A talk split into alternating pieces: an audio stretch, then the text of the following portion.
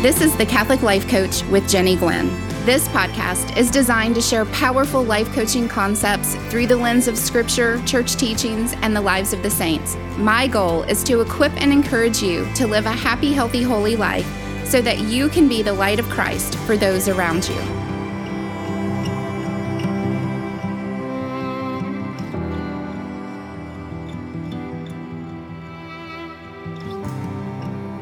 Hey, friends, welcome back. It is hard to believe that we are more than halfway through January. For the past two weeks, I have shared the importance of building strong pillars as your life's foundation. Those pillars are your spiritual pillar, mental pillar, emotional pillar, and physical pillar. Years ago, my mom and I were driving to Florida, and we had a flat tire in the middle of nowhere, Georgia. Somewhere along the drive, we picked up a screw and the tire went flat. Luckily, we were able to pull to the side of the road safely without any issues. My oldest son was young at the time, so we were worried about being on the side of the road with cars flying past us. God sent helpers our way. A very kind truck driver stopped and began to change our tire. He said he hoped that if there were a time that his wife was in a similar situation, a kind person would repay the favor. A Georgia Highway Patrol officer stopped to check on us as well. Before long, we had the spare tire on and we were headed to the next exit to buy a new tire. The reason I'm sharing this story is that I still had three perfectly good tires on my car, yet because one tire was flat, I couldn't drive my car. The same is true with the four pillars. Each pillar has to be strong for you to lead a happy, healthy, holy life. Even though the kind man put a spare tire on, which made my car drivable, my car still didn't function properly. I had to drive slowly, and you could tell that something wasn't quite right. A few exits away, we found a garage that fixed us up, and we were back on the road headed to the beach. Each tire on the car is important and makes driving the car possible. The four pillars are each important to living your best life. Your spiritual pillar is the core of your foundation. The goal is to create a life that revolves around this pillar.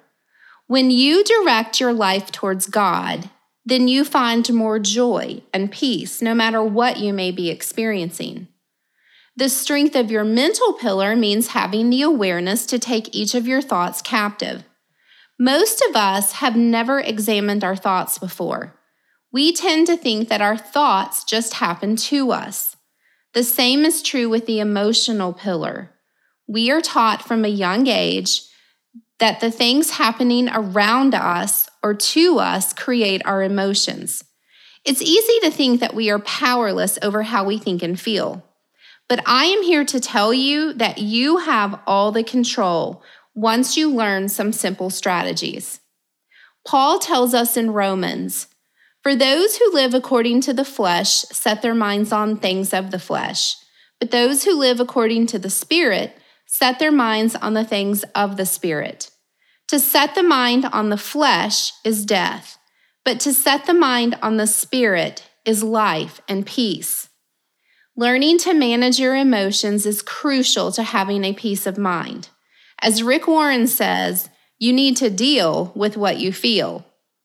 God gave you emotions so that you can fully experience life, the joys and the sorrows. You are not meant to be happy all of the time, but when you become aware of your thoughts and learn to embrace all of your feelings, then you will make room for more joy and more peace in your life. The source of your emotions are your thoughts. When something happens to you or around you, you have a thought about that situation. The thought creates a feeling inside of you. Many of us believe that the things that happen to us and around us are what create our emotions, but that is not true. There is a space between the situation and how you feel. And in that space is your thought. Think about it this way Recently in Nashville, we have had three significant snowfalls in two weeks, which is more than we normally have the whole entire winter. And if you know anything about Nashville, it only takes a few inches to shut our city down. People feel differently about the snow because they have different thoughts about the situation.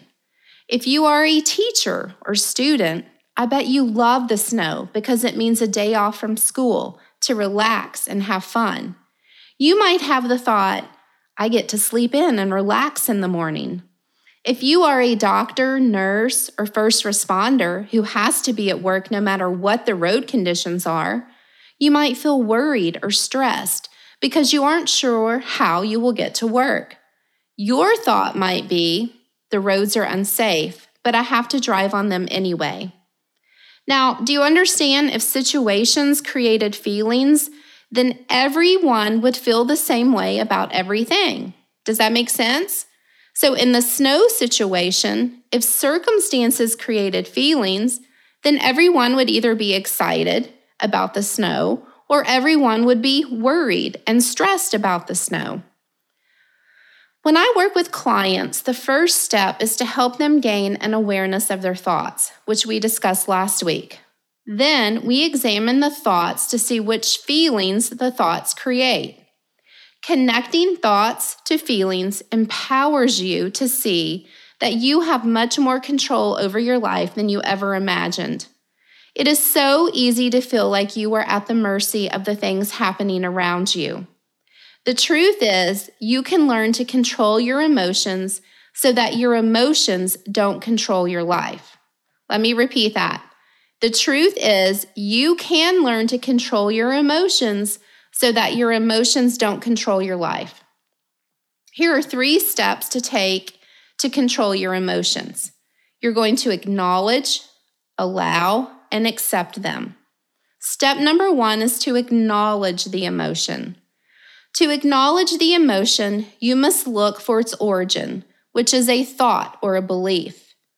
A belief is simply a thought that you have over and over again. Now, Satan loves to use your emotions to pull you away from God. This can happen when you believe lies instead of God's truth. If you haven't examined your thoughts, it's easy to believe each thought that pops into your mind, even if they are false. Satan loves to plant seeds so that we believe lies. For example, have you ever had any of these thoughts before? I am not enough. I will never measure up to others. I am unworthy to be loved. I can never be forgiven. These thoughts can create feelings of despair, self loathing, unworthiness, and hopelessness. These feelings come from lies. Once you recognize the thoughts behind these emotions, you can then apply God's truth to them. You know, as a child of God, that you are enough. God created you in his likeness and image. Jesus died on the cross so that you will always be forgiven. Once you acknowledge the feelings, you can then root out the thought that creates that feeling. Ask yourself Is this thought true? Most of the time, it is easy to identify the thoughts that are lies. Once you recognize the false thoughts, then you can simply replace them with a true thought, which in turn will create a new feeling. Once you learn to acknowledge your feelings and trace them to a thought, you will be surprised at how many feelings are rooted in things that are not even true. So, a few months ago, I was feeling isolated and lonely. I was waiting for a friend to return a phone call about getting together. As I was waiting over the course of a couple of days, I was on social media and found a picture of her with some other friends out having dinner together. My immediate thought was, she would rather be with them than me. Then the thoughts continued with, we will probably never see each other again, or she'll, I'll never have any friends. These thoughts came easily and created feelings of isolation and loneliness. At that moment, it was difficult to see that these thoughts were lies. As it turns out, the picture I saw on social media was old, and my friend was at home with COVID, which is why she hadn't reached out. But do you see how quickly and easily those thoughts created emotions of being isolated and lonely, one false thought can easily multiply if you don't take each thought captive. Now, this can sound super easy, but believe me, uncovering thoughts and feelings can also be very difficult. It can be daunting to think that you are creating the negative emotions that you feel because of your thoughts. I've worked with clients before who had deep hurts and wounds that created a set of beliefs that were difficult to uncover. And even once they were uncovered, it was a long process to see that they could look at their hurts and pains from a different perspective, a perspective which allowed them to see that they could choose how to think and feel about everyone and everything. It takes a lot of work and inner healing to be able to see some of the deeper thoughts and beliefs that we carry around. The second step is to allow your emotions. This is a difficult step. We live in a world that seeks pleasure and avoids pain at all cost. When you feel crummy, you usually want to immediately feel better. No one wants to sit in crummy emotions. So, to feel better, you may use food, alcohol, shopping, or binge watch TV to avoid how you are currently feeling. This resistance to emotions creates even more discomfort. So, this past weekend, we were snowed in once again. I was tired of being at home and tired of watching TV. I wanted to get out of the house and go somewhere or take a walk in the neighborhood, but the streets were covered in ice and snow. All day long, I felt restless and was uncomfortable. I found myself grabbing chips, crackers, and apple, all in an effort to avoid how I was feeling. In the afternoon, I suddenly realized that what I was feeling was bored. I pulled out my journal and wrote down all of my thoughts. I uncovered the thoughts that were creating the feeling of being bored. Once I realized this, I just allowed myself to feel the boredom. I sat in my chair and described to myself how being bored felt in my body. It made me feel restless, I could feel it in my hands and feet, like I was longing to do something. Once I acknowledged and allowed the emotion, it didn't have control over me anymore. When I found myself going to the kitchen to grab another snack, I was able to pause and redirect myself. I wasn't hungry, I was avoiding feeling bored by eating. Once I uncovered the thoughts, I was able to see the origin of the feeling. Allowing the emotion created space for it, and then the emotion started to fade away. The boredom faded away once I was able to acknowledge and allow it.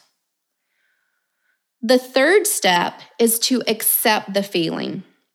Now, this step is crucial because it allows you to experience all emotions rather than avoiding them. Like I said earlier, God created you to have a full human experience, which means feeling all the feels. When you look at the life of Jesus, you can see that he experienced all human emotions. He experienced love and tenderness, anger, frustration, pain, and suffering. We don't experience any emotions that Jesus doesn't understand or that he didn't experience himself. Isn't that comforting? When you accept that you are human and that feelings allow you to live a full life, you welcome all of your feelings. By acknowledging, allowing, and accepting that I was bored, I was able to just experience the feeling without pushing it away. Now, boredom is not a pleasant feeling, it can be uncomfortable. But by accepting the boredom, I was able to recognize it, allow it, and just accept that's how I felt.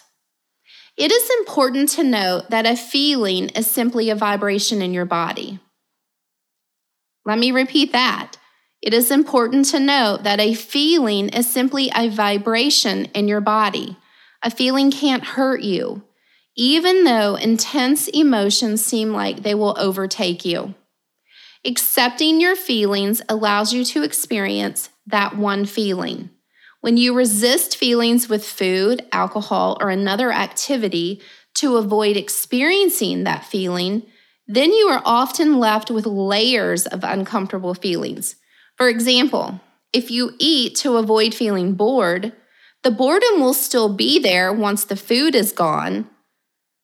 And there are chances that now you will have boredom with frustration and shame for overeating. So there are layers of uncomfortable feelings. To build a strong emotional pillar, you can't be afraid of emotions. Your emotions can't hurt you. You have the ability with these three steps to take control of your emotions so that you can lead a life you love. Remember to acknowledge, allow, and accept your feelings. Let's pray. In the name of the Father, and of the Son, and of the Holy Spirit, amen. Lord, thank you for the emotions that we experience on a daily basis. Thank you for the easy, comfortable emotions, but also the hard, uncomfortable feelings as well. When our emotions seem to be too much and feel like they're going to overtake us, remind us to place them in your hands, Lord. We know that you experienced everything on earth. We know that you understand how we feel because you experienced each and every emotion too. In Jesus' name we pray, Amen. In the name of the Father, and of the Son, and of the Holy Spirit, amen. All right, friends, stay happy, healthy, and holy, and I will see you next week. God bless. For more information on Catholic Life Coaching, go to my website, CatholicLifeCoachAcademy.com. Be sure to sign up for my weekly emails that are full of inspiration and ideas, and to find out about upcoming events. The Academy is an online community of Catholic women just like you who are striving to live a happy, healthy, and holy life. In the Academy, you will find monthly workshops designed to help you create a life that you love by connecting on a deeper level with yourself, others, and in your faith. The Academy has a special focus on educators by helping them find joy in and out of the classroom. You will also find powerful coaching workshops to help you strengthen your marriage. To learn more, go to CatholicLifeCoachAcademy.com. The music for this podcast is brought to you by the Vigil Project. They make music for the Catholic journey. To learn more about their ministry and to listen to more of their music, visit their website at thevigilproject.com.